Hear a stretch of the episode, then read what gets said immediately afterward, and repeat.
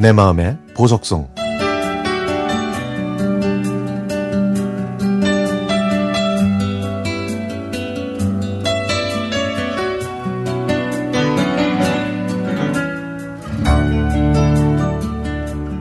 시댁 식구들이 온다고 해서 남편이 삼계탕 집을 예약했습니다.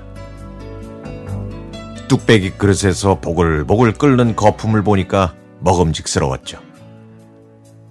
여기에 어김없이 따라오는 도라지주와 닭똥집까지 저희 가족은 개눈 감추듯 먹어치웠습니다. 지금도 삼계탕 한 그릇이 저렴하지는 않지만 제가 어렸던 30년 전에는 더 비쌌죠. 그래서인지 그날의 기억이 아직도 선명합니다. 제가 고등학교 때 엄마는 중풍으로 많이 편찮으셨습니다. 그래서 집안일은 아버지의 몫이었죠. 저도 집밥을 잘 먹지 못했고 학교 매점에서 도너츠나 우유로 점심을 해결했더니 체력은 바닥났습니다. 게다가 그해 겨울에는 심한 독감에 걸려서 며칠 동안 고생을 했는데요. 누워있으면서, 아, 이럴 때 엄마가 해주는 음식을 먹으면 좋을 텐데, 엄마가 건강하셨을 때는 먹고 싶은 거 다 만들어 주셨는데, 이런 생각을 하게 됐습니다. 그때 아버지는 제 마음을 읽으셨는지 저에게 돈 7천 원을 손에 쥐어 주시고는 삼계탕 집에 가서 한 그릇 먹고 오라고 하셨습니다. 저는 깜짝 놀랐습니다. 집에는 할머니도 계시고 오빠도 있는데 저 혼자 가서 먹고 오라니요. 제가 망설이자 아버지는 네가 지금 삼계탕을 먹어야 감기가 뚝 떨어질 것 같구나. 너까지 아프니까 아빠가 많이 힘들어. 그러니까 어여 가서 한 그릇 사 먹고 와.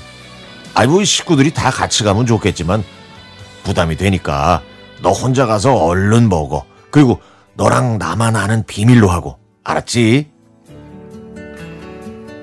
이렇게 말씀하셨습니다.